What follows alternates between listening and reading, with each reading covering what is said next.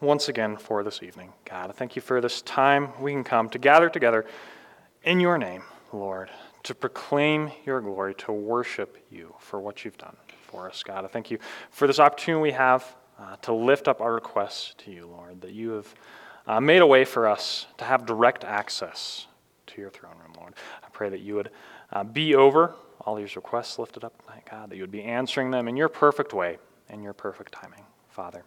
I pray for our time in your word, uh, that you would be guiding us through this, Lord. I pray that you would be um, speaking to the hearts and minds of each of us here today, Lord, that you would be preparing us for the message you would have. God, I pray that you would uh, guide my words here this evening, Lord, that it would be glorifying to you, that it would be edifying to the church body, Lord, that you would be made much of, God, and that your word would be the center of this service. God, I pray uh, that you would be with us in all these things. We ask this in your name.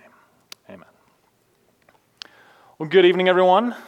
Happy Wednesday. Great to see you all up here again as we continue our study verse by verse through the Old Testament. Uh, so we're finding ourselves once again in the book of Deuteronomy in chapter 19 this evening. And so we're covering a section of Deuteronomy right now that uh, gets into a lot of the, the minute details of the laws and the different things that come up um, some repetition we see from different things from Numbers and from Leviticus in this area, but it is interesting just to see the priority that God gives to this section of Deuteronomy. A uh, quick reminder so, Deuteronomy is Moses' last address to the people of Israel before he dies and passes on leadership to Joshua. Uh, it's written in the format, really, of a treaty between God and the people of Israel, uh, telling them how they are to live once they go into the promised land, uh, promising them blessings for obedience and problems if they disobey God. Uh, Deuteronomy calls the people of Israel to remember what God had done for them in the past, to remember his faithfulness to them as he brought them out of Egypt, their journeys through the wilderness, Remember the way he had blessed them and defended them and fought on their behalf. And also, Deuteronomy calls the people of Israel to remember what happens when they stray from God and from his plan.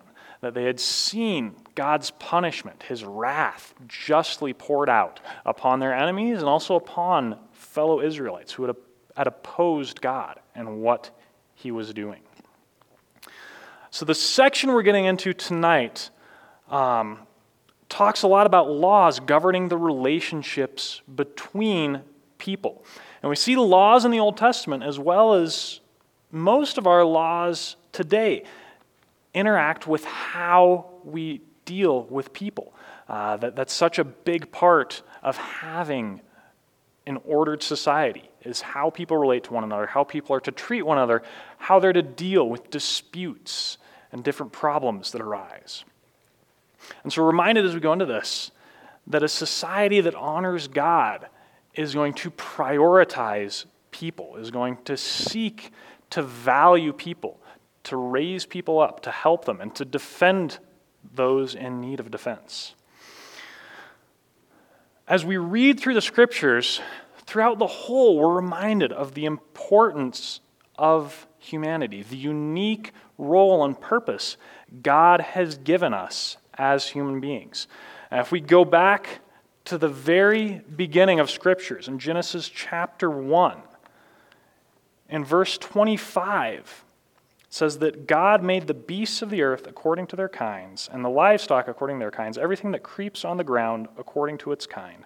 And God saw that it was good. Then God said, Let us make man in our image after our likeness, and let them have dominion over the fish of the sea, and over the birds of the heavens, and over the livestock, and over all the earth, and every creeping thing that creeps on the earth. So God created man in his own image. In the image of God, he created him. Male and female, he created them. And so, from the very beginning of creation, we see that people have a special role that God made humanity in his image. There's a special purpose they have to fill in that. They're unique and set apart from other animals, from different things upon the earth. Uh, they have that special relationship with God as his image bearers. And that extends to all people. Uh, if we skip just a little ways forward from there in Genesis chapter 9, uh, as Noah exits the ark, God is reestablishing humanity upon the earth after wiping it out because of their wickedness. And one of the first commands God gives as they're basically restarting human society in this point, in uh, Genesis chapter 9, verse 6, he says, Whoever sheds the blood of man, by man shall his blood be shed. For God made man in his own image. And so, very early on in the scriptures, we see the importance God gives to people as his image bearers. And we see strong consequences for people who disregard that importance and are willing to take the life of another person. And so, as we get into this, uh, we're going to see a little bit of how Israel was to deal with capital punishment, what they were to do in the case of manslaughter and murder, and how much importance God puts upon the lives of people in this. And our focus point this evening, as we get into this, is that God's people must value life, seek justice, and we must be grateful for God's just provision on our behalf. So we'll get into that a little bit more, that second part, a little later. Um, but God's people have to value life and seek justice for their fellow people. That's part of having a society that honors God and seeks to relate to Him rightly. So, all that being said, let's go ahead and get back to Deuteronomy, our main text this evening. So, Deuteronomy chapter 19, starting in verse 1. When the Lord your God cuts off the nations whose land the Lord your God is giving you, and you dispossess them and dwell in their cities and in their houses, you shall set apart three cities for yourselves in the land that the Lord your God is giving you to possess. You shall measure the distances and divide into three parts the area of the land that the Lord your God gives you as a possession, so that any manslayer can flee to them. And so when they go in to the land of Israel, one of the first things they're commanded to do is to set apart these three specific cities. They're supposed to look at the geography, the different area God has given them, and try to have these evenly spread out throughout the land, these three cities of refuge, they were to be called. And so basically, the way these were to work is that if someone kills a person, they're to flee to whichever one of these cities is nearest and basically, they await the leaders of that city to pass judgment on them. And this is to be a safe zone where they can wait out this judgment without the fear of retribution. So God set these cities in place. He provided this system for the people of Israel in order to protect the innocent. That God wanted to defend those who could be wrongly accused or wrongly executed. That was not something the people of Israel were to allow to happen. And so they have these cities of refuge. God is commanding the people of Israel here to set up a plan to carry out justice and to defend these people who would be falsely accused. That they're to have an ordered system of justice to help maintain order to maintain this respect for and protection and defense of human life. So he continues on in verse 4. This is the provision for the manslayer, who by fleeing there may save his life. If anyone kills his neighbor unintentionally without having hated him in the past, as when someone goes into the forest with his neighbor to cut wood, and his hand swings the axe to cut down a tree, and the head slips from the handle and strikes his neighbor so that he dies, he may flee to one of these cities and live, lest the avenger of blood, in hot anger, pursue the manslayer and overtake him, because the way is long, and strike him fatally, though the man did not deserve to die, since he had not hated his neighbor in the past. Therefore, I command you, you shall set apart three cities, and if the Lord your God enlarges your territory, as he has sworn to your fathers, and gives you all the land that he promised to give to your fathers, provided you are careful to keep all this commandment which I command you today, by loving the Lord your God and by walking ever in his ways, Then you shall add three other cities to these three, lest innocent blood be shed in your land that the Lord your God is giving you for an inheritance, and so the guilt of bloodshed be upon you. So he gives them the command to set up these cities for the manslayer to flee to. Uh, and so here in the scriptures, they're basically making this distinction, as we do today, between murder and manslaughter. That they're allowing for accidental death at the hands of another person and saying that if that happens, that this person is to flee to the nearest of these cities and he's to wait there for what's going to happen. Uh, so we think about just that distinction between the accidental harm done to another person and someone planning, thinking out, maliciously acting in harm of another person.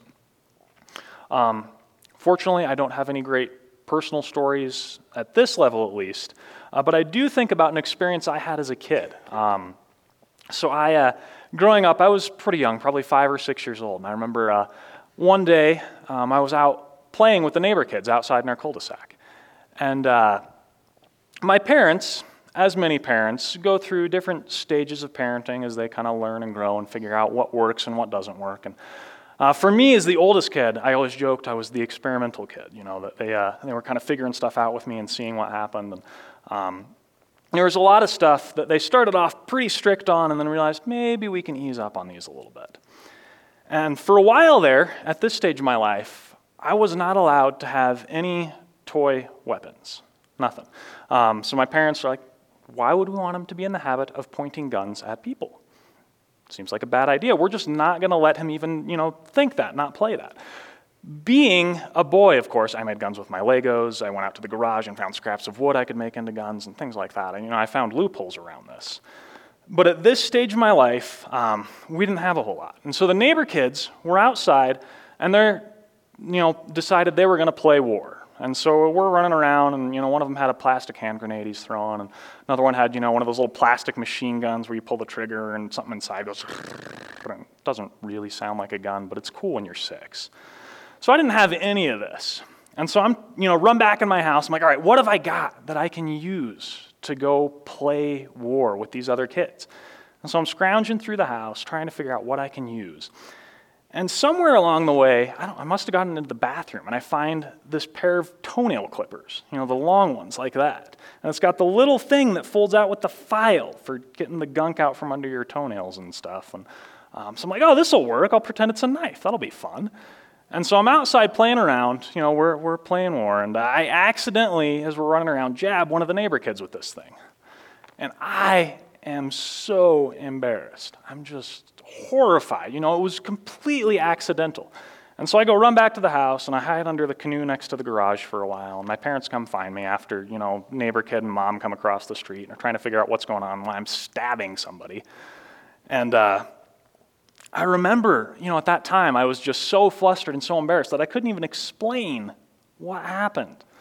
That I'm sitting there with my mom and she's like, Well, why'd you do that? I, I don't know. It just happened. Well, were you mad? Was there something mean they were doing to you? And I, I, I don't know. I'm just crying at that point. And, um, but had I had the fortitude to be able to gather my feelings enough as a six year old and explain to my mom that it was an accident, I was not trying to cause harm to this other kid, I imagine the discipline probably would have been lesser than when they thought I did it on purpose. There's a difference between willfully seeking to harm another person and having it happen on accident, even in the ultimate case of a death. And that's what these laws are dealing with that difference between accidental death manslaughter and premeditated, planned out murder of a person. And so they're talking about what that looks like. For this accidental death, you know, the example they give here is if a man is, you know, out with his neighbor cutting wood, the head comes off the axe and flies and conks him in the head and kills him. This guy has a chance to flee to the city of refuge and await for judgment from the elders of the city there. And so they're to go about and do that and follow God's commands through this uh, talks a little bit too just about the importance of that motivation in people's actions. Uh, we see throughout the scriptures that God desires that heartfelt relationship with people, that He wants their hearts. And the actions of people's hearts is going to reflect their relationship with God. That when someone is in that right standing relationship with God, that murder shouldn't be as much of an issue. Yeah, there might be this accidental manslaughter that could happen. But again, it's just illustrating the importance of the position of one's heart. Is your heart in submission and obedience to God, or is your heart seeking to harm others?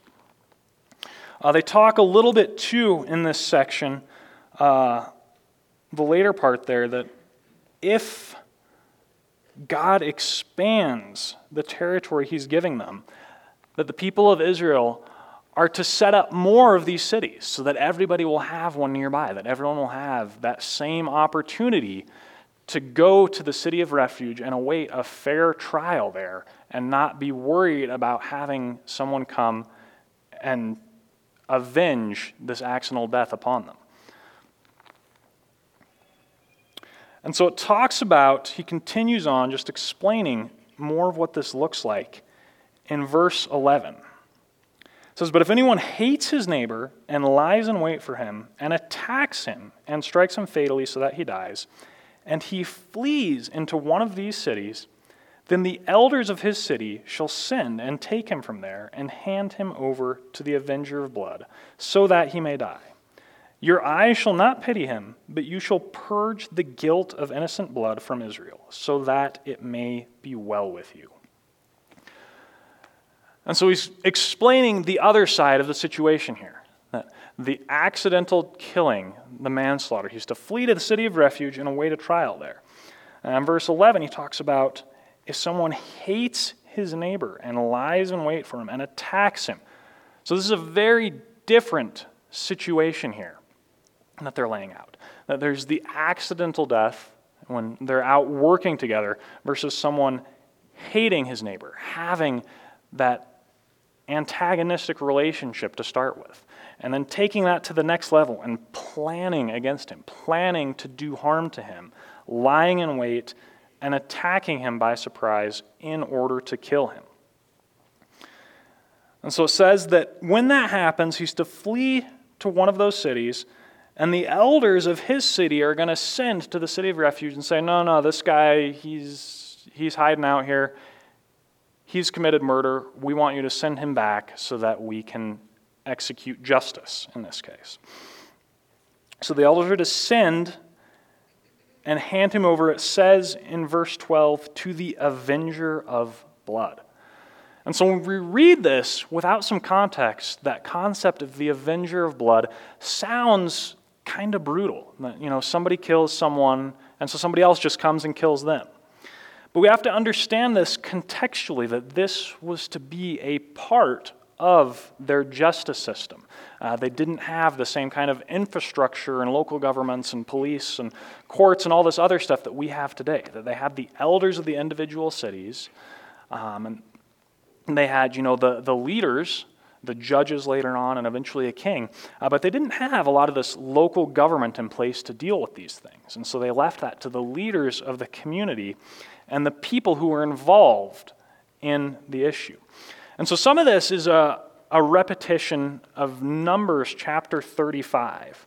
Uh, so we went through that a while back when we were in Numbers. But Numbers 35 kind of gives a fuller explanation of the cities of refuge and the avenger of blood. Um, so basically, this avenger of blood was to be, um, you know, generally a, a relative of the person who had been killed. And so it was their job to avenge the death of this, this person who had been killed wrongly.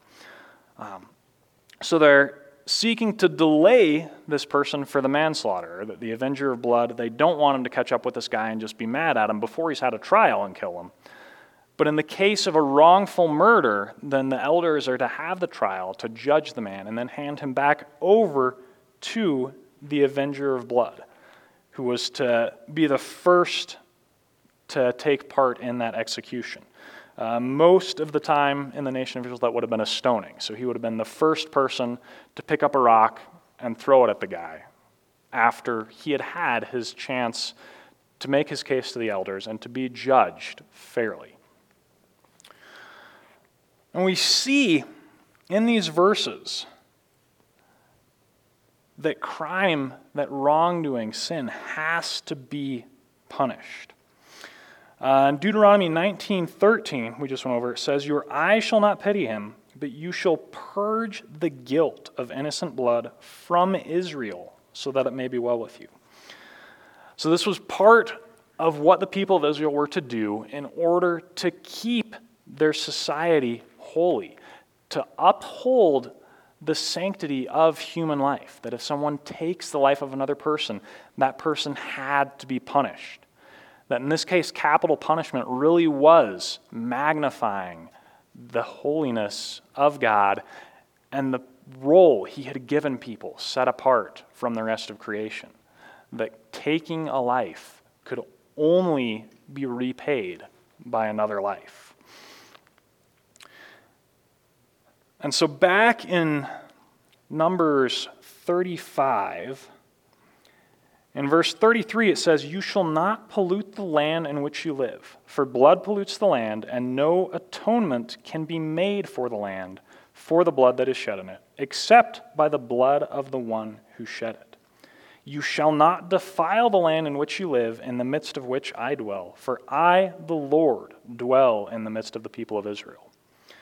And so, in this different passage explaining the cities of refuge and the avenger of blood, God is reminding the people of Israel that not only is this a grievous sin against the person who was killed, against his family, this is a sin against God. That murder defiles the land. That this holy, special land that was to be set apart for the people of Israel and their worship with God was defiled by murder. And so not only did they have to repay and punish this person for their actions, but they had to basically atone for this wrongful killing, that this was a crime against God. And we think about what murder really is.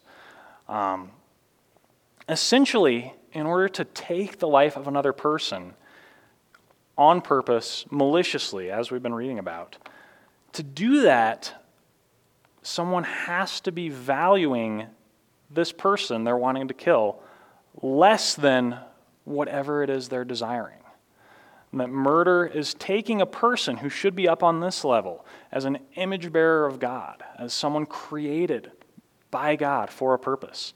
And they're taking that level that person should be at and dropping it below whatever it is that's angered them, whatever it is that they're desiring to accomplish, whatever it is that they want to have or to be or to do is more important than the life of this fellow person.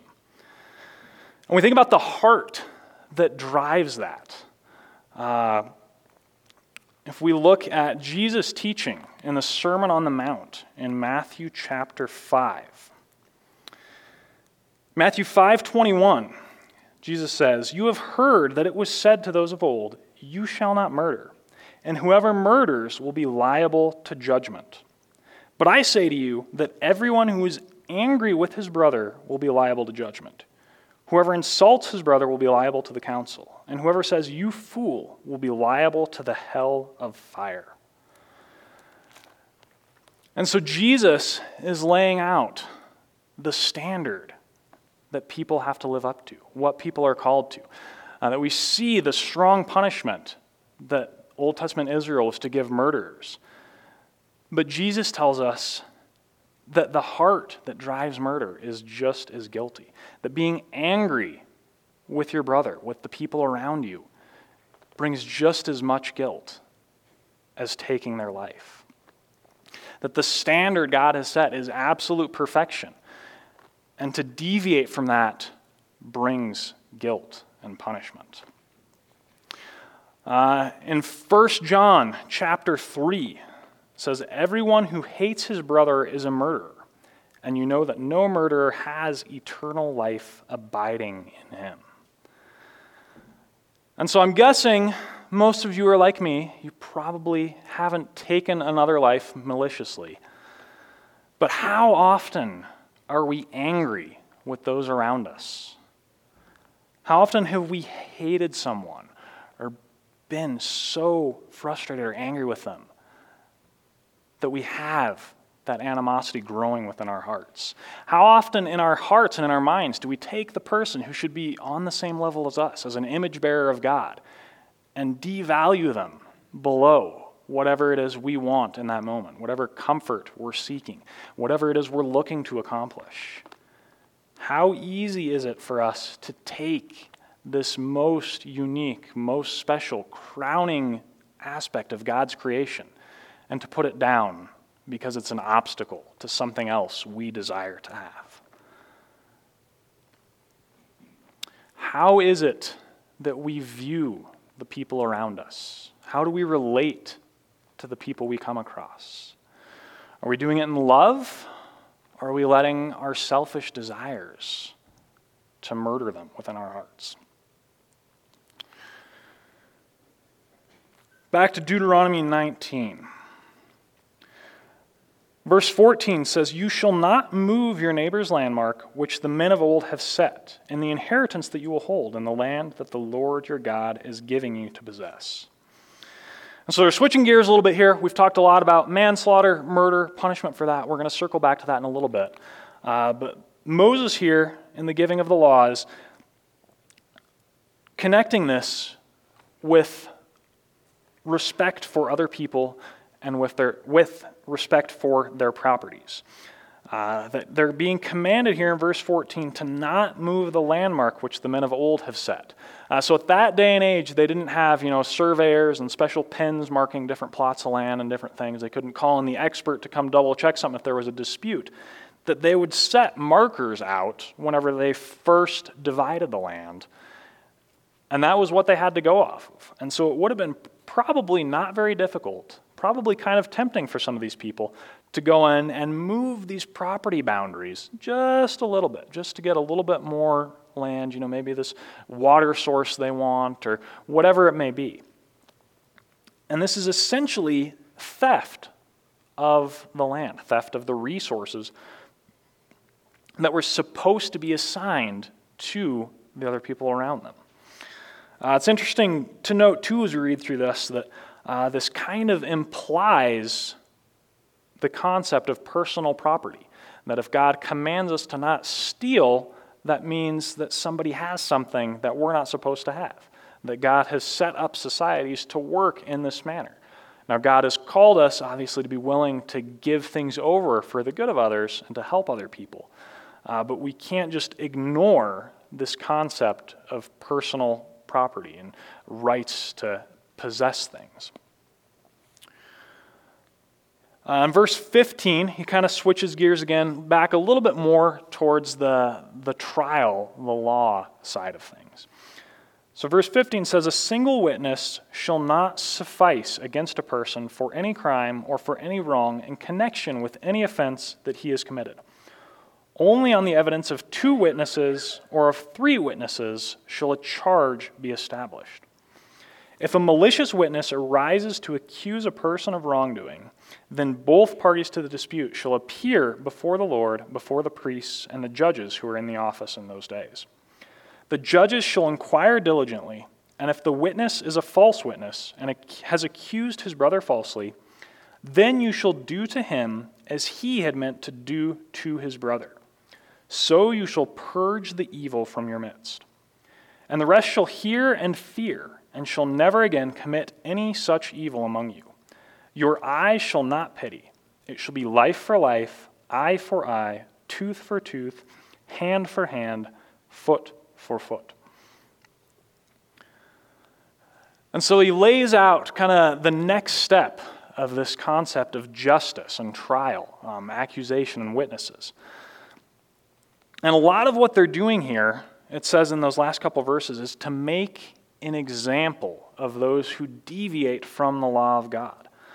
Uh, that in verse 19 it says, You shall purge the evil from your midst. Verse 20, The rest shall hear and fear, and shall never again commit any such evil among you. And so in this case, bringing that swift, just punishment to the evildoers would act as a preventative for people following that same route. Obviously, there's always going to be exceptions, but in general, people will see the punishment brought for these crimes, and it'll make them think twice about doing such things, about straying from the law of God and committing these crimes against fellow people. He talks about purging the evil from their midst, that Israel was to be faithful to God's commands in doing this in order to have a just society, to have a holy society, to have a society set apart for God. Uh, that doing these things would bring about justice on a broad scale and help them to live not only in peace and in happiness, but also in holiness, in right relationship with God. Uh, we think about in verse 15, it talks about a single witness not sufficing. It says, Only on the evidence of two witnesses or of three witnesses shall a charge be established. Uh, that again, they're trying to defend people from false accusations.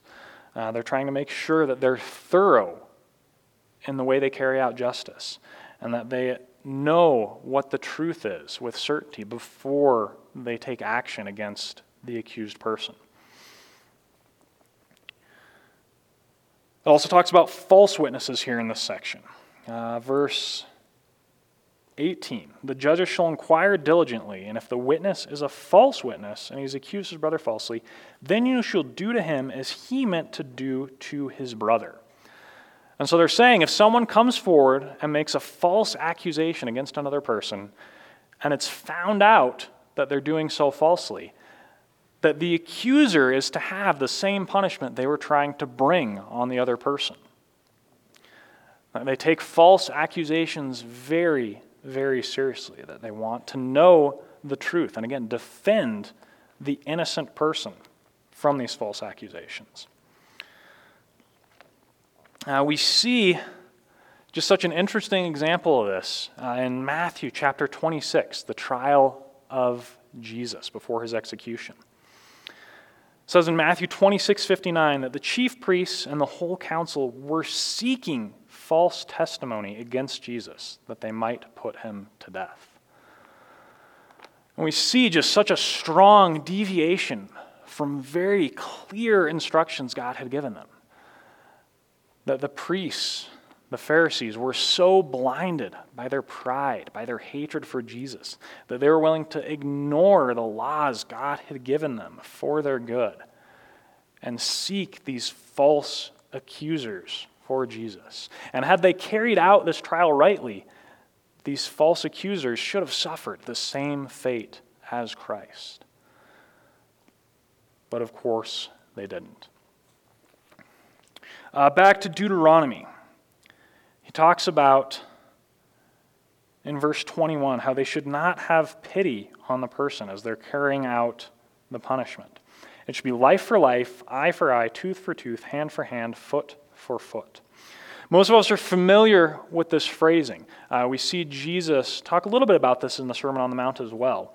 Um, but in the context here of justice, of law, of crime, punishment, and an ordered society, that really this is a grace. This is not vengeance or some sort of personal vendetta they're encouraging. That they're saying in this case, the punishment should match the crime that was committed. Uh, we see examples in various cultures of just extreme punishment for different crimes. Um, you know, that they're trying to just really frighten people out of ever stepping over the line. And the punishment so far exceeds what even seems just or fair for the crime. And they're saying in this case that the punishment should be on the same level as the crime. For a minor infraction, it should bear a minor punishment. Something major obviously requires a more major punishment. And this is another way that Israel would stand out from the nations around them that their justice was to be fair, was to be equitable, was to treat people in line with what they had done. And so we think about what we read about here earlier uh, about murder, about anger, about God's holiness, how lowering people to a place they shouldn't be is not only a sin against them, it's a sin against a holy God. And what punishment is adequate for a sin against an infinitely holy God? How can God purge the evil from his people? And how could we ever be made right with such a holy God? And it's interesting to see, it's fun to see as we study through this, just the beauty of the gospel being brought into what often is seen as kind of a mundane portion of the Old Testament. That as we study through Deuteronomy 19, we see that God is just and holy. We connect that to Matthew 5, and we're reminded that we are not holy, that we are sinners, that we have transgressed our fellow people, and we have transgressed a holy God. And what could possibly make us right again with this infinitely holy God? And that would only be a holy and perfect sacrifice. And so, our New Testament connection here, we've had a few different ones, but the one we're going to close on is from Romans chapter 6, which I forgot to put a bookmark in. Romans 6. I think uh, these words, at least some of them, are going to sound familiar to you guys, I think. Uh, but Romans, or excuse me, Romans chapter 3. I have my notes wrong. Uh, Romans chapter 3, verse 23 For all have sinned and fall short of the glory of God and are justified by his grace as a gift through the redemption that is in Christ Jesus, whom God put forward as a propitiation by his blood to be received by faith. This was to show God's righteousness, because in his divine forbearance he had passed over former sins. It was to show his righteousness at the present time, so that he might be just and the justifier of the one who has faith in Jesus. And so we think about the way that we have all transgressed God's law. We have all sinned against a perfect and holy God. What could pay that penalty but a perfect sacrifice?